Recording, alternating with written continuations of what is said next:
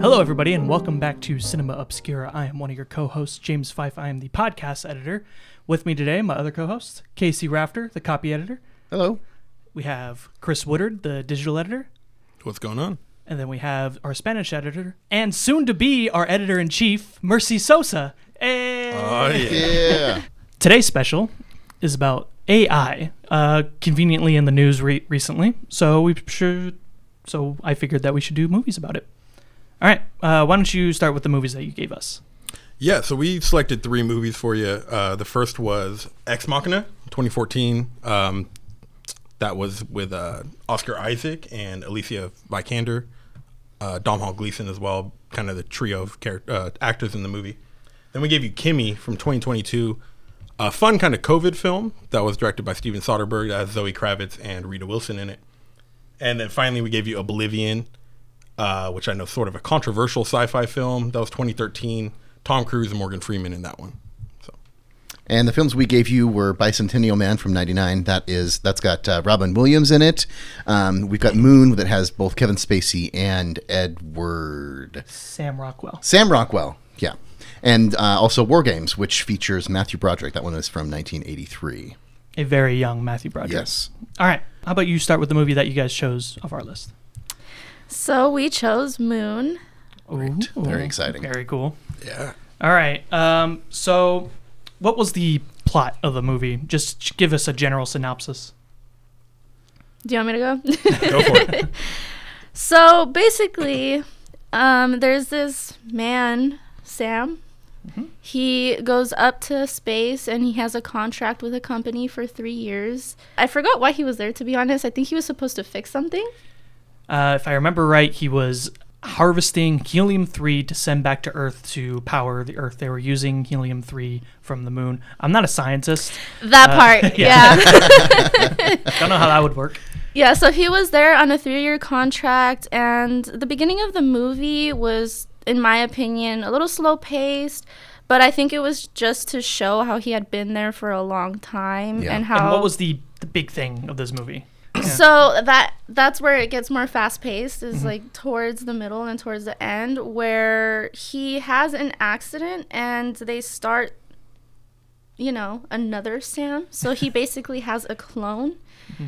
And they meet and they find out that you know they're both clones and that the company has been lying to them and that sam is actually already back at home um, and yeah, at the end, basically, they expose this company for you know unethically Yeah, yeah, making yeah, yeah, clones yeah, and then definitely. and then killing them off later. You know, they would get sick and throw. so up they have an all that. accident, and then they're like, just start a new clone, leave that clone out there to die. Mm-hmm. And uh, that's pretty screwed up.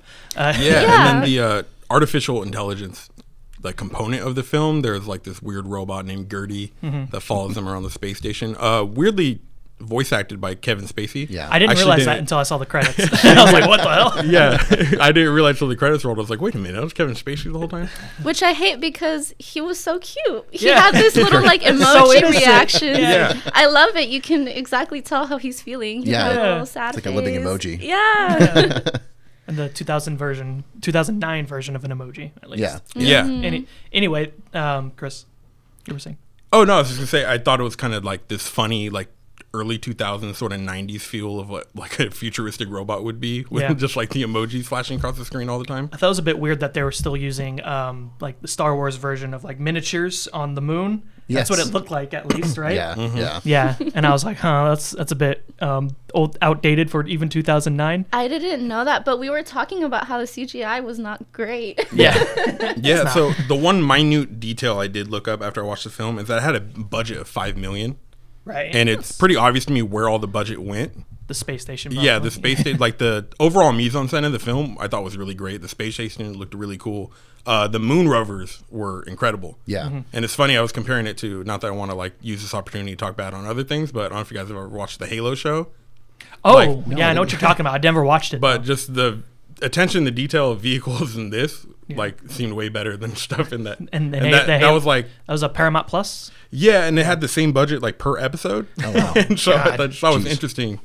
That, but um, yeah, and other you could see where they kind of stretched the budget to certain areas, and then kind of, you know, uh, it was funny before this. You asked us to say the main three actors, and I was like, uh, Uh, yeah, there's only like two. yeah, there's pretty much only two. Well, you could just say Sam Rockwell Yeah, twice. you know? some Sam Yeah. Rockwell, Kevin Spacey. That's, yeah.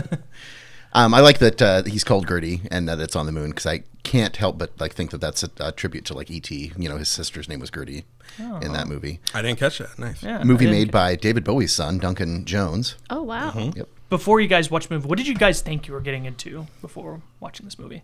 You know, so you told us to pick one of the three. Um, honestly, I picked the one that was like a 90 minute film. I'm a sucker for 90 minute films. I kind of like the like bite size element that they have to it, and that's really all I looked up. And then the title.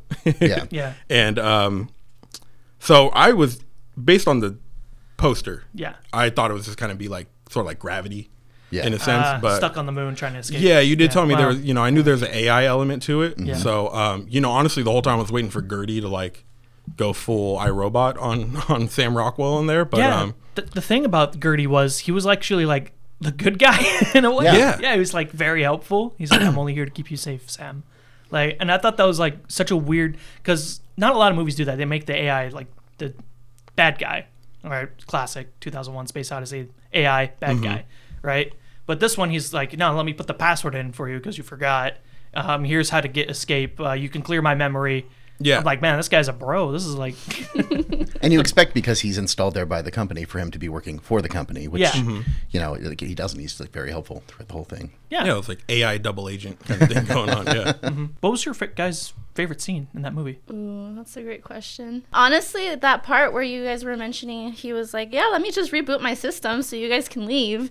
I thought that was really sweet and how they made him a little human in that moment. And I and I honestly, it didn't really add up to me though because I was like, why is he too nice? Wouldn't the company try and make sure that they develop an AI that doesn't do that? But I thought it was a really sweet moment.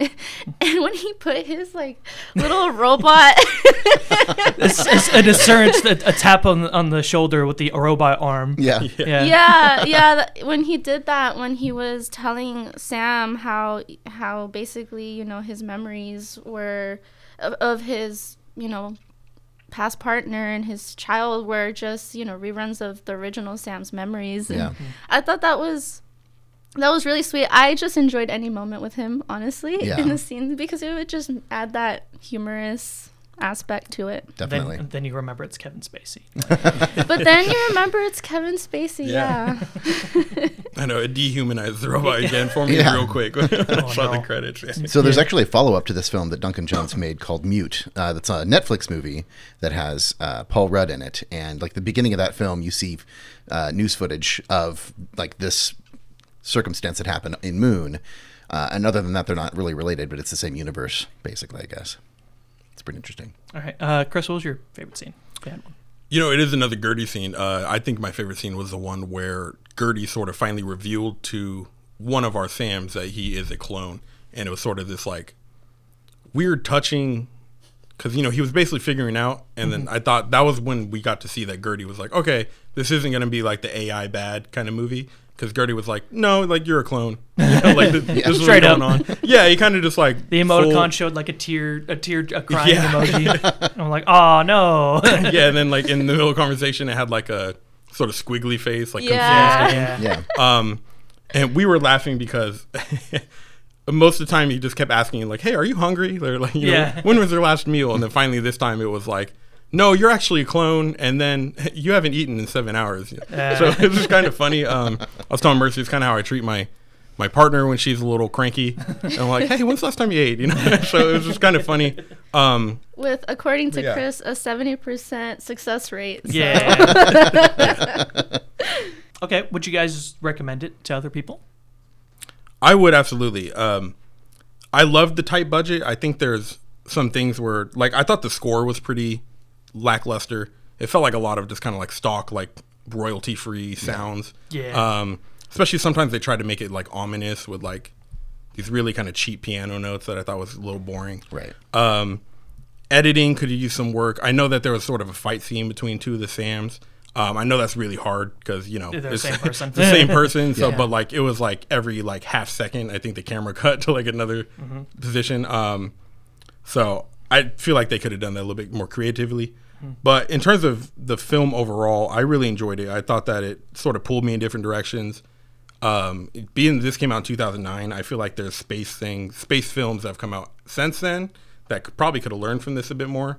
I will say I genuinely don't care to be like, oh, that's not how space works in, in most films. Um, this film, it seems like they completely forgot that there's like no gravity in space. Yeah, they, they were really that- inconsistent about it. In the Yeah. base, normal. Outside the base, uh, it's still normal, but you but they're trying to fake it. Yeah. Yeah, we were laughing because I think they just told him to skip in slow motion, like when he was like on the moon, like that's all they were doing. Um, so there's some like attention to detail that I think it really could have, you know, maybe like a more stickler of a director would have done. But overall, I think that this is like as a solid sci-fi, a low budget sci-fi, which you know we don't get too many of those anymore. I really enjoyed it, so I'd recommend it. Yep. How about, how about you, Mercy? I don't know. I would recommend it depending on the person, Yeah. honestly. Yeah. Um, I think you have to watch it on a day where you're just chilling at home. You have time. You're not rushing, but you're just looking for a quick thing to entertain because it is a pretty like quick movie. It's like an hour and 30 minutes. Um, so I will say if you lack an attention span, you might get lost in the beginning, but the story is good. If there was a book, I would read it. You know, um, it was engaging. I think it's interesting to see that dynamic between those two clones. I will say that they're both supposed to be Sam, and I felt like they acted too differently from each other. Um, you know, the Sam number two, and and this was pointed out, he was mad, and then the other Sam is, you know, just very depressing. You know, has been stuck in space for for almost three years, so obviously, you know, that's gonna have a big effect on him. But I think that they could have been a little bit more similar in the sense of how they reacted to things because they're still the same person at the end of the day. So that was just an interesting thing to think about for me, um, considering that they have different experiences, so they may be a little different, but they should be a little similar to a certain extent. Um, so yeah, I I would say I would give this movie maybe a seven out of ten. And if you like sci-fi, if you like a, a good story, but not really expecting too much necessarily on the CGI end or too much action, I think this is still a good movie and it still has a a pretty interesting message too because I would not be surprised if a company did this. You know, they Yeah. made Yeah. clones and we're trying to test it out in an unethical way. Um, because Yeah, they're lost in space. yeah, and, and I think it was really sweet when they said, you know, we're human because they are, Yeah. Yeah. even though they are clones. Um, so to consider that, and yeah, it's a scientific experiment, but how ethical is that, you know, to set some clones up there who are human? Yeah, because they're still thinking, feeling beings, regardless of the fact that they are a copy of a thinking, feeling being. Exactly. And I think I have. Yeah, I only have one final note. What do you have? Oh, no, go ahead. No, okay. Um, I only have one final note. Is that these guys figured out they were clones, and they were like the calmest people I've ever seen, figuring out that they're clones of each other. I think I would be a, a little bit more freaked out and be like, "What is I going don't on?" know. I was But these guys were like, they were just like hanging out, uh, and they were just like playing ping pong at one bit. I'm like, no, no, no, no, no, no. I've got to figure this out. No, Like, I are clones? completely disagree. I was telling Chris, you know, if I have a clone, I would be super excited. I would be like, damn, like that's my bestie. You know? We have so much in common. I know. like I've been waiting for this moment. We're both Leos, so we, we think it might be different for other people. But yeah, we were immediately like, oh, best friends. Like, you know, that's great. Um, Um, I do kind of disagree with you, though, James. I think they took it in a different direction. But like, after they came to that realization, the, at least the, the long term Sam, mm-hmm. he started acting a little bit more just like carefree. Like, he was kind of playing the music, just being obnoxious, was just being a little bit more reckless. Like, I think he learned he really had nothing to lose. You know what I mean? And I think instead of them being like angry, that's sort of the direction that the characters went. Mm-hmm. At least one of the Sams. The other one was a little bit more just reserved.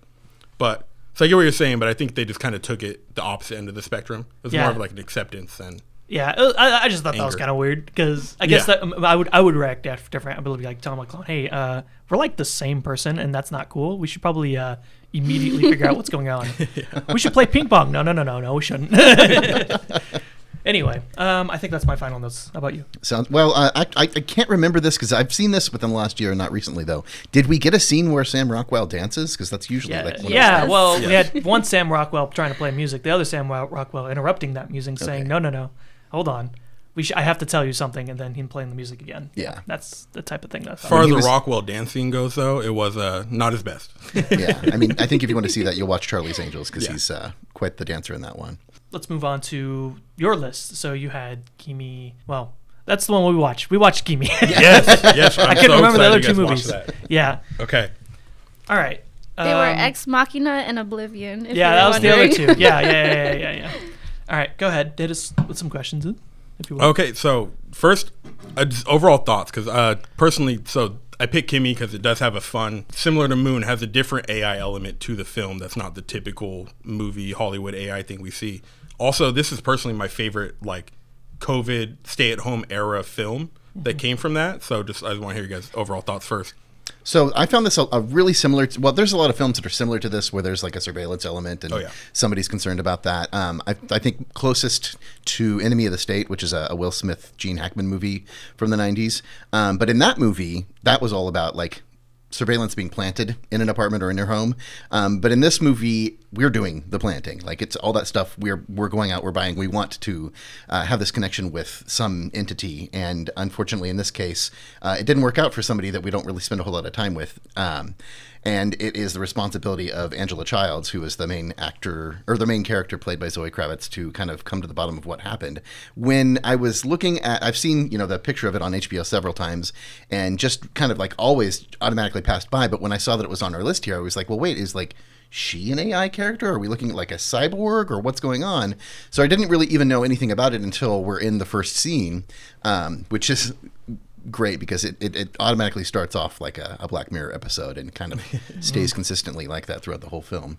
What did you think, James? I thought when I was going into this movie, I kind of thought the same thing. I was like, "Is Zoe Kravitz the uh, the robot here?" But I actually like how they took the AI with this direction, or the direction they took this AI, because um, it's about like the Google Homes, right? The, Yeah, the Google Alexa Homes, Alexas, uh, smart home devices, right? And um, it shows the the negatives about it, the horrific negatives of it. You know, constantly spying on people. Although with Kimi, they kind of did it differently. They actually hire people to listen to errored voice commands and, pro- and manually program each one so that the uh, Kimi knows what people are talking about. But I also like how it shows like the positives, like you know you're getting held hostage and you should probably yell across the room that, um, to connect devices, turn off lights so you can escape. I thought th- I thought that was a pretty cool concept. Um, how they balance the two out, you know. Yeah. Yeah. I also I think this is like the first movie I've experienced where it was they strictly mentioned COVID. Yeah. You know what I mean? Okay. And I'm not sure how many movies will do that or how many have already done it, but Kimi definitely really was and yeah, COVID definitely happened in this world. Yeah. And um, it's really taken this character who has like huge anxiety problems in the first place and like COVID did not help that. And I thought that was pretty interesting because I don't think I don't think there's an I can't think of another movie that's done that. There's there probably definitely is, but this is the first one I've seen. There was an element to that part of it that I definitely identified with. I mean, it was it's been really crazy to be a journalism major right in the midst from the beginning to now of COVID because we as people who were supposed to be going out and, and hitting the streets and talking to people were forced to do all that via Zoom um, during a brand new era of like what is this what's the the contagion like? You know who's affected by this?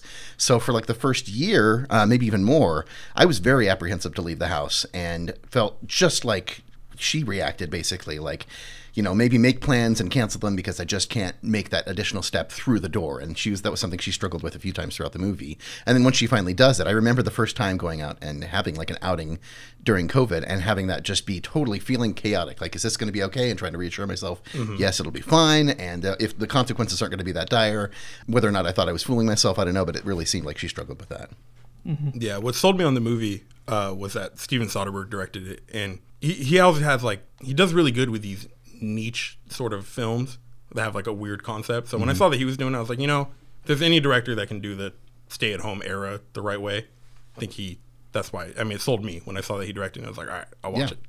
it. Also, 90 minutes. That's right, yeah. yeah, mercif- I I like to call those uh, the mercifully timed movies, mercifully a hour and a half movie, because most movies are, are these days are like two hours plus. Yeah. Yeah. So this is it's it's a very refreshing feeling when you know oh thank God there's only like ten minutes of movie left. So the plot is of this uh, this tech worker who is reviewing these uh, mistakes that come back from from Kimi to correct them, and in doing that, she finds what she suspects to be a murder. So she reports that to her uh, her uppers, her higher ups, and uh, struggles to try to find the appropriate authorities to to solve or to to take action on what she conceives as a murder. Um, so people are coming after her, and she's having to battle, like I said, her own anxieties to to make all that happen. Um, getting some allies along the way, but certainly about about the same number of people coming after her to try to thwart her efforts. Uh, and then in the end, she wins the battle. My favorite scene from this film was probably when she walked into the first building, the like HR kind of t- type building. She walked in, I'm like, eh, she might be safe. I don't know. And then the moment the HR lady started talking, I, I was like, "You're not safe. You got to go." Right. Like I could tell by the, the the attitude in her voice, she she does not care about you, and you should probably run as soon as possible. And um, she kind of stalled a little bit. I mean, obviously she's got like high anxiety. She's also like you know in the middle of a HR building where she thinks she's safe, and then everybody leaves. I'm like, nope, you're not safe. You gotta Yeah. run. Like that's one of my that's one of my favorite things about this type of movie. Like um, it really gives you those subtle subtext clues of yeah, she uh, she she's not safe. Right. Yeah, I, I love that scene as well because you know I think for some people it might be critical of the movie. They're like, well, why did she just start running away? You know, in that time because like all that happened is like these guys with suits came in, um, but they also tied in well one her like agoraphobia, but also she had an experience of sexual assault in the past, and so I think them showing that made her actions a lot more clear to the audience. You know what I mean? So yeah, I think that scene was definitely up there. I kind of had two favorite scenes. Um, one of them actually is just kind of an aspect. So when she initially uh, plans to leave the house, she's got her jacket on, which is kind of a blue green. Her hair is blue green. The drawers are blue green. The door is kind of blue green. And I started thinking about that. I have uh, an Echo unit, so like uh, I have Alexa in my home all over the place. When you say Alexa, it's blue and green, those same exact shades. I think it was intentional that what she was doing, or the way that she was dressed and the colors used. And if you look at the shades of screenshots of the film, there's a blue hue throughout the whole thing. Uh, that has to be intentional. Um, so I really enjoyed that aspect of it, and um, I'm a huge fan of Zombieland. Zombieland, and in that movie, there's you know a list of rules, and one of which is double tap. And at the end, when she's battling all the bad guys, she's got this nail gun, and she goes through for everybody she's knocked down. She double taps and makes sure that they are out. Respect for that. What is something you think could have been improved upon in this movie? the lack of freeze frame at the end of the movie. Oh, God, Um, yeah. What So- does that mean? So that, James? that the- Yeah, resident film major James. yeah, sorry. Um, that's just a corny thing to do. Like this movie was made in what 2021, 2022. 2022. Yeah. um, freeze frames are you know so 90s or 80s. Sorry, Casey. Uh, It's true. it's true. Although there's a Harry Potter movie that freezes frames at the end that makes Yeah, me and I don't know. It's die. like here's my theory about it. So so there are two technical requirements to get an Oscar. One, you have to have a premiere in LA, and two, your movie has to be at least an hour and a half long. And this movie barely hits the hour and a half mark. yeah. and there are a lot of scenes in that movie where I was like, oh, you could have probably cut somewhere in there. This scene feels like it's been drawn out a little bit. And then at the end, I figured it out when um, after she basically defends herself, kills everybody, kind of goes through like a, a flying motion through her apartment that's empty and clean, down through the window, down to the food truck, and him, uh, her, and her significant other or the romantic character in that movie, whatever you want to call him, and then a freeze frame of them both looking at each other for a solid like eight seconds. And then minute 30 credits. Okay, I see what you're trying to do, but come yeah, on. that freeze frame was masterclass cringe for me. I just really could not take it. Uh, Yeah. For me, as far as like what could be improved, uh, was uh, maybe a continue continuity problem. Uh, one of the first interactions she has with her upstairs neighbor is because the upstairs neighbor is doing construction, loud noise. There's a compressor, and the reason the compressor is being used is to power the nail gun. Uh, the way that she wins in the end is by using that same nail gun remotely there's no compressor involved. So I don't we, we didn't hear that there was an upgrade to like a battery operated nail gun. Those are certainly not as powerful. I have experience. Um, I do like that she taped the nail gun open so that you could use it because there's a safety feature that prevents that. But uh, definitely the nail gun seemed weird to me because all of a sudden she's able to go all over the place and use it. I have a few other. I really loved the the sound and the camera editing that was used, or the techniques that were used. The sound editing when she puts her headphones on, it goes mm-hmm. dead quiet until she starts up her stream or her work. I really liked that experience because it pulls you further into the movie.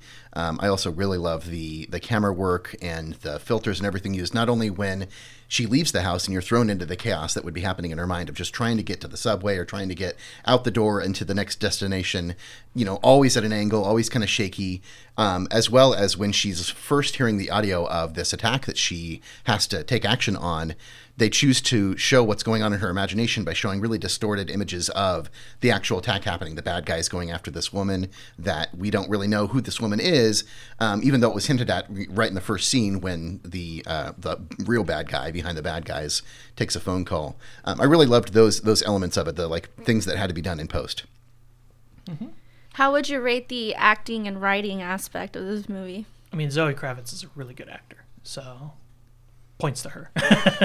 Absolutely. I think actually, oh, I wanted to mention this too. So one of the guys that, so she has a lot of interactions with people across the street, across the, the alleyway, and the people uh, that live in the building across from her.